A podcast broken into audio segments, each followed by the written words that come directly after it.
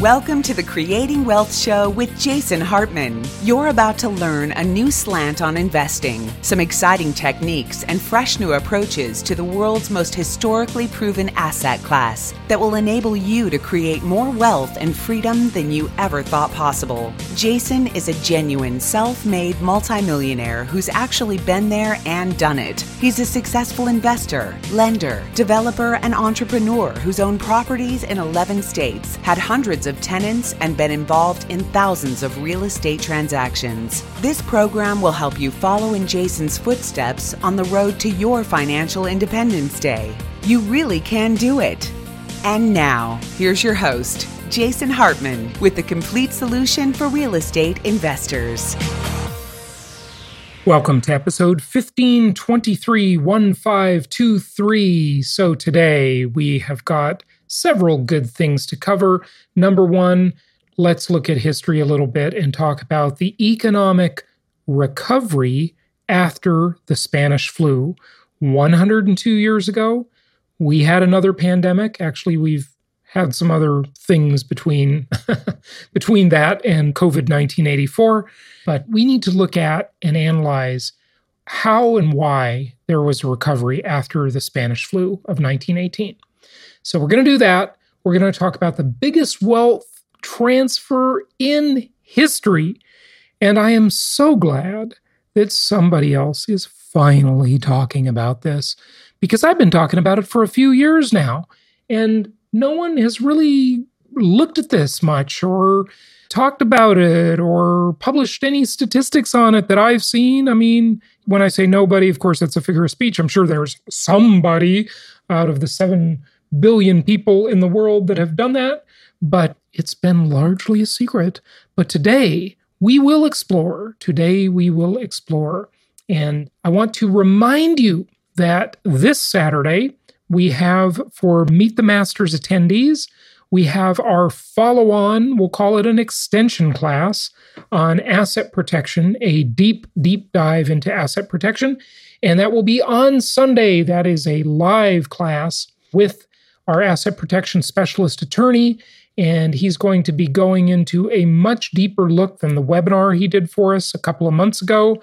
And we're going to be discussing some advanced techniques and some other options outside of the usual. You know, most of you have heard the usual by now, but we're going to talk about some stuff that's kind of the next level of asset protection. So if you attended Meet the Masters, you got an email or a text message, or maybe both, about this. And it starts at 8 a.m. Pacific, 11 a.m. Eastern Time on Saturday. And then, of course, Sunday, we have a live stream where we'll be talking about becoming an empowered investor. But let me share with you a few things that relate to becoming an empowered investor before we start on all of this other great stuff. Number one, let's talk about some beliefs. What do we believe in? You know, it's been said that the history of the human race is nothing more than the history of belief. And if you think about that, isn't that the truth? The history of everything in the human race is simply the history of belief. And it is so incredible how powerful beliefs are and how they can really fool us, because a lot of these beliefs are hidden below the surface and they cause us to think and act in certain ways that we don't even know. We don't even know we're being influenced by these beliefs. So for those of you who have been following my work for a long time and attended live events back in 2004, 2005, on up to about 2009, when we used to host events at our office in Newport Beach, and then later our office in Costa Mesa, California. And we had a smaller office after that as we were getting to be more virtual, more remote, and that was an office in Irvine. You probably never visit us at that office. You might have if you just had an appointment with one of our investment counselors, but not for an actual conference, because at that time we were doing the conferences in hotel facilities. So we used to have these tiles on the wall. They're literally porcelain tiles, and it's an old saying, And it is so good. It is so valuable as to what it talks about beliefs. So I literally just pulled the tiles off my shelf here. You can hear them. Hear that? Clank, clank. These are actual tiles I'm reading from. Yes. You know, it's like some ancient tablets, right? Or scrolls or something like that, right? It's like the Ten Commandments, you know, written in stone. So here it is. These are such great words. Watch your thoughts. They become words. Watch your words. They become actions. Watch your actions. They become habits. Watch your habits. They become character. Watch your character, it becomes your destiny. Wow, isn't that good? That's so good. It's worth rewinding and playing that again, isn't it? Okay, so what are some of the beliefs of an empowered investor? Number one, and there are many, so I'm just going to go through a couple of them today, a few. We believe in ratios. We believe that ratios are much more important than absolute numbers. Why? Because ratios answer the Jason Hartman question. Compared to what? A ratio, a percentage, much more important than an absolute number. You know, many of these, you've heard me talk about them. You've heard me say them in other ways. They're woven into the core of the philosophies we've been teaching for the last 16, 17 years, okay? We believe in the theory of relativity as it applies to investing. No, not Einstein's theory of relativity, not E equals MC squared, the theory of relativity as it applies to investing. And that really is about compared to what? It's about the size of the economic pie. It's about relative asset prices in any given market. So just understand that it's all relative. We also believe that nothing can take the place of persistence. There's that great quote, you know, nothing can take the place of persistence. Talent will not, genius will not, et cetera, et cetera. I don't have the quote in front of me, but read Richard Nixon's book, In the Arena. I know this is old school stuff, but that is a brilliant book by Tricky Dicky, our late President Richard Nixon. It's a really good book. He was a good writer. And someone who has been through all the stuff that he had been through in his life really can teach us something. I'm not, you know, endorsing him or saying anything, but, you know, he really did become a great elder statesman in a way and has some great advice to share in that book, In the Arena, about persistence and about what it takes to get through tough times. And we're all going to go through them in one way or another. We believe in alignment of interests, and that is critical to success. Now, that's what I really talk about when I talk about being an empowered investor. And on Sunday's live stream, both on YouTube and Facebook, you will hear me talking about becoming an empowered investor and some of the ways you can do that. And we also believe that it is an amazing time to be alive. It really is an amazing time to be alive. As bad as so many things are in the world, there are so many amazing things at the same time. We believe in the long game and the big picture. The long game and the big picture. We don't look at day-by-day stuff. We look at the big picture. Now, we live successfully every day, but that daily success is just like putting one more brick in the building that you're building. Each of those days, each of those bricks come together to make a great month, a great year, a great life, okay? So those are some important beliefs of the empowered investor. So we'll get to more of that stuff as time goes on. Okay, now let's talk about the biggest wealth transfer in history and why it is upon us. Now, this is a great clip from Economics Explained. I absolutely love these guys. I support them on Patreon. They do a great job and have some great content there. You can find their YouTube channel. And then I want to talk about the Spanish flu and take a look back in history, see what happened and how the world recovered from that. And what it might tell us about current day. So Let's first take a look at this big wealth transfer. Again, something I've been talking about for quite a while, and really just nobody's talking about this. And so this was the first I saw of it, and they really did a good job talking about it. So let's dive in. Improved the lives of a new wave of middle-class workers. So what they're talking about here is as the now called baby boomers came back from World War II, and the U.S. was really the country that had the industrial powerhouse left. You know, Japan was destroyed, Europe was destroyed, and the U.S. was the sole big industrial actor in history. That was a very powerful thing that led to waves of ongoing prosperity. But we know that it led to a lot of other things that weren't always so good. This all coincided with a massive spike in birth rates because, well, people had lived through years of grueling conflict and they were ready to start families. The generation formed by this boom in new babies needed a name, but the jury's still out on what that will be. Generational naming conventions aside, these post-war babies are coming up against some harsh realities. Sad guarantees in life are death and taxes. We will actually cover both of those here, but the important one for now is that the wealthiest generation in history is starting to retire and die. In doing so, they will be responsible for the largest wealth transfer in history as they pass along a collective $30 trillion to their beneficiaries over the next few decades in the United States alone.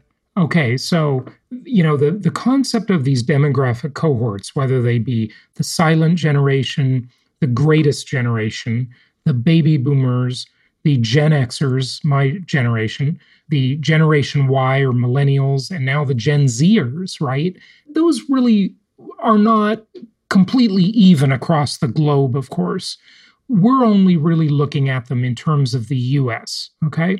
And so the baby boomers, about 76 million Americans, depending on who you talk to and how they're doing the math in terms of the exact birth year and such. Demographers disagree on this stuff slightly, but that's the gist of it.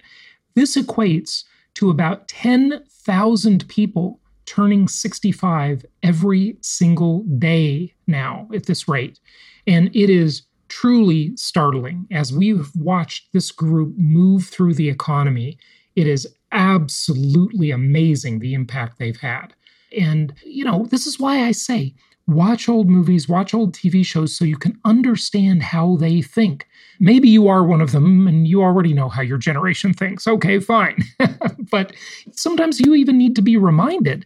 You know, that's why I say watch a movie or a documentary about the famous Woodstock concert in 1969, okay, in Woodstock, New York. That really tells you a lot about the formative years of this generation as they were coming of age. It's very, very enlightening.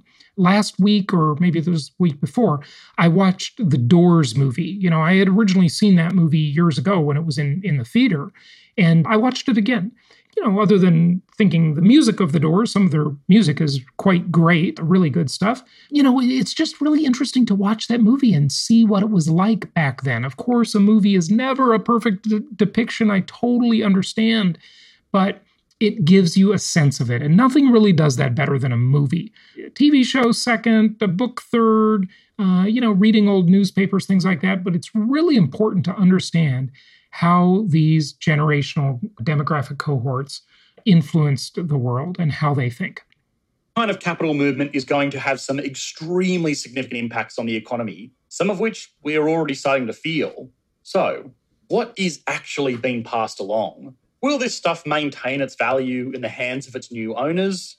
Should we tax it? And finally, how might this actually be a huge economic problem? So we're talking, remember, we're talking about $30 trillion with a T. This is hugely significant. So for all of you who have heard and are thinking, well, you know, the millennial generation is a bunch of slackers. What are they going to do? They got to get their act together. It's not all their fault. They sort of came of age in a bad economy, some of them, not all of them, but some certainly did. Some were graduating college around the time that the economy was in the Great Recession. And it's all different because it's many years, right? There are millennials that are turning 40 and then there are millennials that are younger. So it varies. But most of this wealth transfer goes to the millennial generation. So get ready, folks, because everything is going to change as this transfer occurs. It's Beanie Baby collections, share portfolios, and houses. All of this money changing hands is bound to give a boost to the wallets of a younger generation, which has famously been saddled with economic headwinds like student loan debts, stagnant wages, and turbulent job markets. You might be forgiven for thinking this is great. It is finally going to give millennials the healthy financial boost that they need to get into homes or unsaddle themselves of debt or just become bigger spenders in the economy. And while there are definitely going to be some good things that come from this transfer, it may not all be good news. But from the top, the first impact this will have is an upwards pressure on demand. A paper published by the American Economic Review found that around 70% of households who received an inheritance windfall had spent all of the money within the space of 5 years. You know what they say, it takes one generation to earn it and one generation to blow it. And then it circles back again. The next generation earns it, and then the next generation blows it. This is a historical fact. It just happens throughout history, right? So can you imagine someone inheriting this kind of wealth and just frittering it away inside of 5 years rather than investing it? And hopefully that won't happen. But we've all heard the stories of the lottery winners who are broke 2 years later. So we'll see. Let's hope that the millennials do a better job with their inheritances. But, you know, I'll tell you something. To the millennials' credit, a lot of them are pretty frugal people. Now, I'm not, maybe some are overly frugal, but they have just found ways to get by and keep their expenses low, and some of them are pretty prudent. They're not like my generation. My generation was bad, even though probably nobody noticed. But my generation that came of age kind of depends what part of my generation. But some of my generation, some of every generation, and certainly some of the baby boomers were really showy with their money. They're buying expensive cars, they're buying trophy assets, or not assets, trophy lifestyle perks. Designer clothes, yachts, whatever, private jets, et cetera, et cetera. And some of them are just more prudent with the money. But I think the millennials are a pretty cautious, prudent generation. Of course, you can't stereotype completely with anything, but we'll see. And, what does this mean for the economy? What does it mean for the real estate market? These are all big, good questions to be asking. Financial management on their behalf, but for the wider economy, that frivolous spending will create jobs and business opportunities for people, probably people in the jet ski industry. And it is worth quickly noting that this paper and its findings are old. It was originally published in 1959 and then revised in 1961. But since then, consumers' marginal propensity to consume has only risen, meaning that for every extra dollar people are receiving, they are spending a larger portion of it rather than saving. Also, more recent but less comprehensive studies are still finding the same figures. This interesting phenomenon, and there are a few things to pull apart from these transfers. For starters, smaller inheritances are more likely to be squandered. Now, obviously, it is easier to spend less money than it is to spend up more money, but it actually has more to do with what this money can do. An inheritance of less than $100,000 is not necessarily life-changing for most US citizens. Don't get me wrong, it's a lot of money, but it won't let the average person quit their job, and it probably won't accommodate a house purchase either. Okay, now let's switch gears here, okay? And we'll switch back and forth for a moment. I want you to consider the recovery from the 1918 Spanish flu. I'm going to play a clip for you that explains it. This is just part of a channel called History Time, okay? Just a very small clip. And I want you to consider what happens if this type of recovery occurs and it is combined with this huge wealth transfer. What does that mean to the economy? What does it mean to the real estate market? And all of this, consider it in the backdrop of the Jeremy Siegel, Michael Milken article that I was sharing in my Creating Wealth seminar back in 2004. And I've mentioned it here on the show several times over the years. And It is the article where Jeremy Siegel says there will be a huge asset shortage. He says, with all of the people coming out of poverty and into the middle class, at that time, by the way, it was a much lower number because he was talking about how 275 million people have been pulled out of poverty and into the middle class around the world, okay? So that's 275 million out of, 7 billion plus. Very significant number because already a lot of people around the world were in the middle class. This is, if you've got the 3 billion in the lower classes, 275 million is nothing to sneeze at. That's very significant. And it's only become more so since then in the last 15 years. So think about that. Think about this, as Jeremy Siegel put it, the looming asset shortage. And listen to this. In the US, at least, in a shortage of workers. Those who'd lost their jobs at small or unessential businesses that had been shut down during the pandemic found new work at factories and assembly lines, where the demand for workers skyrocketed and the qualifications required were minimal. For the most part, those who wanted work could find it. And sometimes, as the power of unions grew, they could demand more for their services than ever before, increasing social mobility and eventually leading to the establishment of the American middle class. Remember, they didn't call it the Roaring Twenties for nothing. Okay, so you've got up until the beginning of the Great Depression, which most people kind of consider to be 1929 stock market crash. That wasn't really the start of it, but we'll go with that just because that's how most people commonly look at it. But between there was a boom time that wasn't replicated until the post-World War II era, when the baby boomers came back and America had its love affair with television and the automobile and home appliances, which they really weren't a thing until the baby boomers. They were a little bit of a thing in the 20s, but they really got big after World War II. A shortage of labour due to the pandemic, in due course, gave rise to escalated workers' wages, meaning that as the Roaring Twenties dawned, for the first time, many US citizens could spend a portion of their paycheck on astounding new consumer devices like vacuum cleaners, cars, and refrigerators, cutting-edge appliances for the 1920s.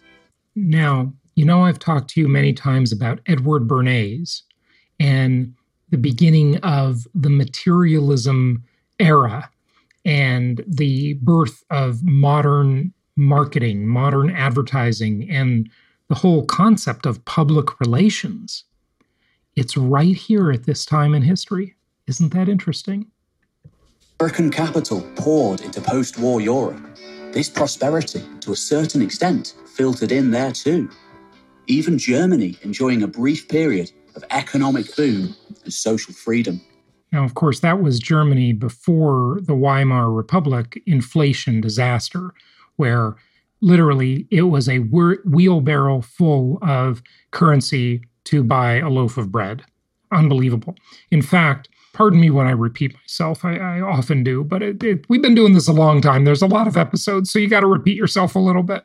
But there was one story in the Weimar Republic, Germany, when a person had their wheelbarrow full of currency, full of stacked up paper currency, right? Worthless paper currency. And they couldn't get the wheelbarrow through the door of the shop. And so someone came along, a thief, and dumped all the cash out of the wheelbarrow sitting outside and ran off with the wheelbarrow because it was more valuable than the currency was, than the marks. So think about that. What has intrinsic value? Commodities have intrinsic value. And that's what we invest in, especially in the form of packaged commodities.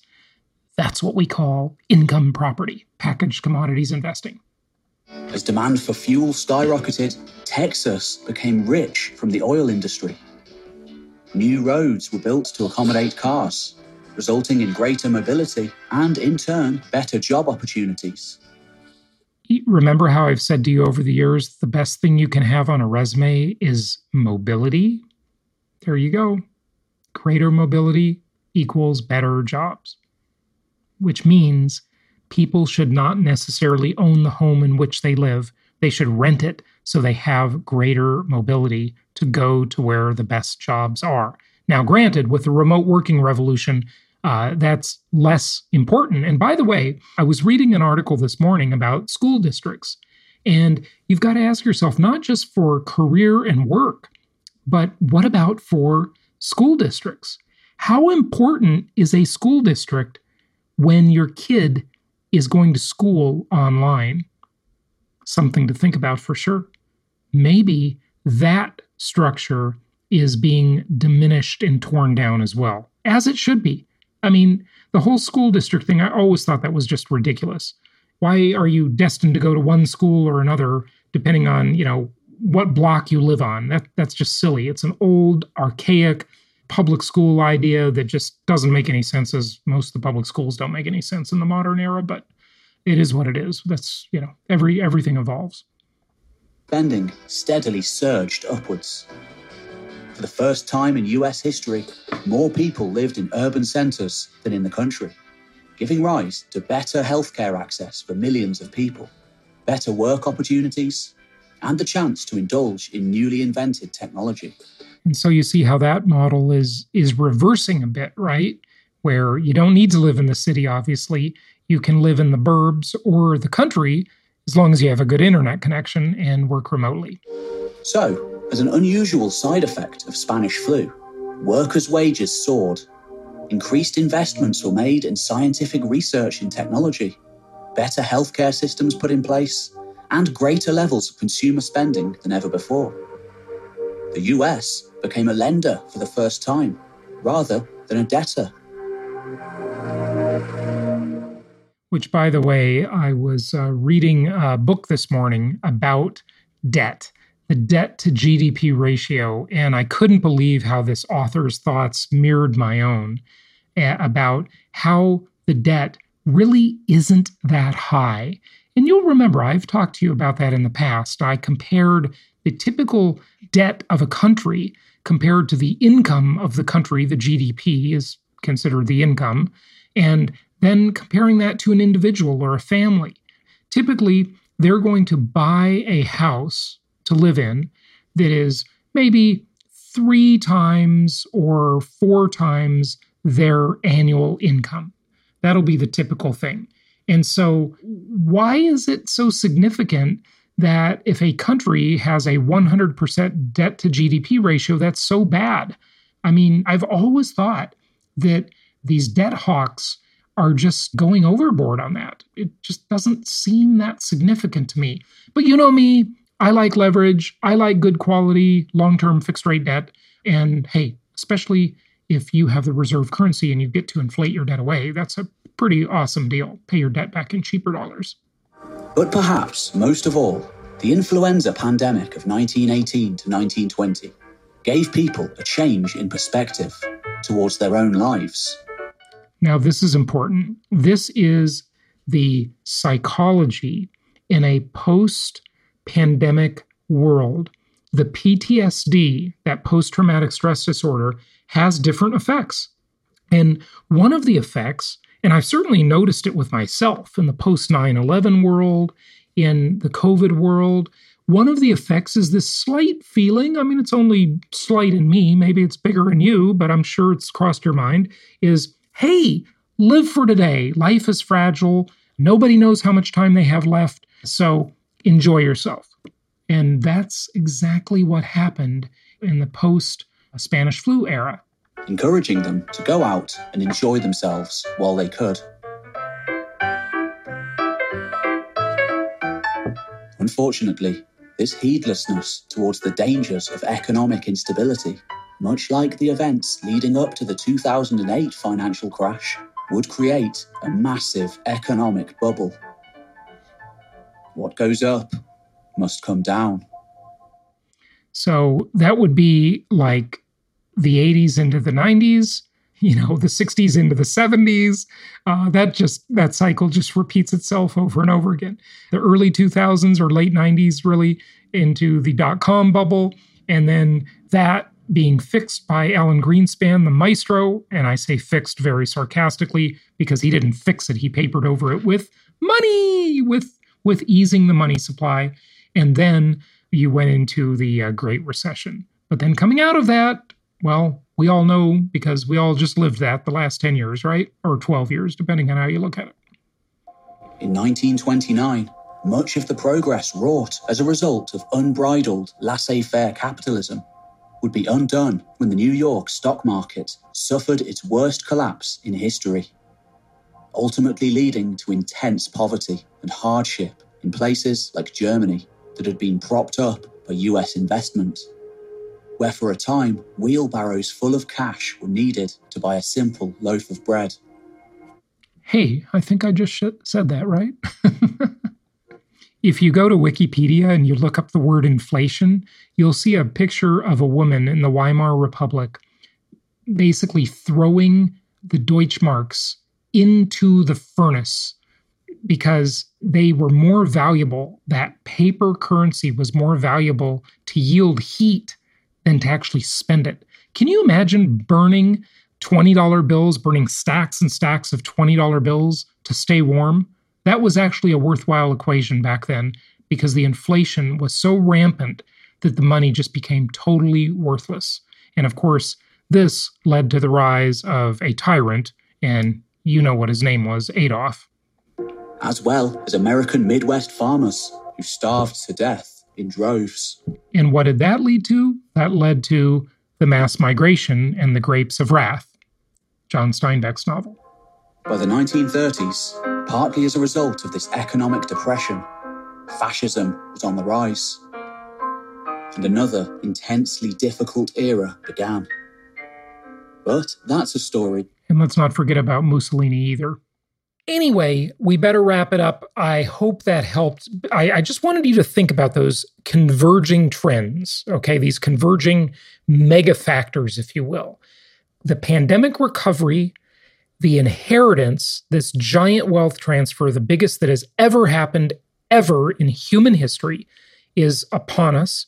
10,000 people a day becoming 65 years old, only in the US, the graying of America, the graying of Europe, the extinction, literally, of Western Europe, Russia, Japan, and this PTSD. If it hasn't set in yet, it will set in. And people react to that differently. In many ways, I think, you know, I've talked about the modified square root recovery, right? That if you look at the square root sign, it won't be like the typical square root sign where you're coming along, it goes down, and then it goes way up. This will be the opposite, in my opinion. I think we will wake up into a smaller, more conservative economy.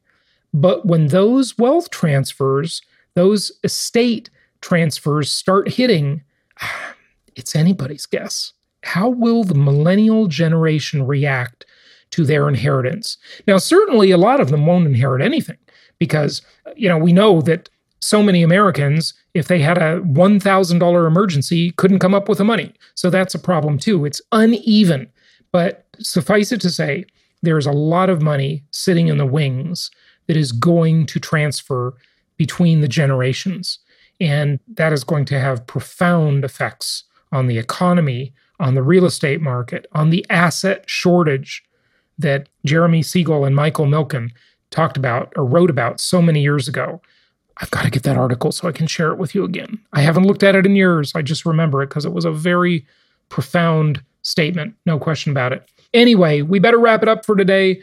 I will see you, Meet the Masters people, Saturday morning for our extension class, Saturday morning, 11 a.m. Eastern.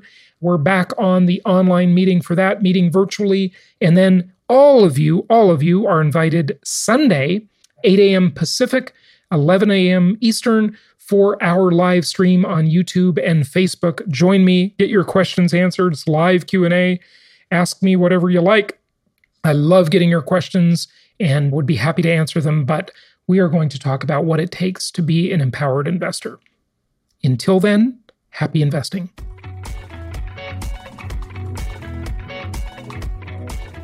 Thank you so much for listening. Please be sure to subscribe so that you don't miss any episodes. Be sure to check out the show's specific website and our general website, HartmanMedia.com, for appropriate disclaimers and terms of service. Remember that guest opinions are their own, and if you require specific legal or tax advice or advice in any other specialized area, please consult an appropriate professional. And we also very much appreciate you reviewing the show. Please go to iTunes or Stitcher Radio or whatever platform you're using and write a review for the show. We would very much appreciate that. And be sure to make it official and subscribe so you do not miss any episodes. We look forward to seeing you on the next episode.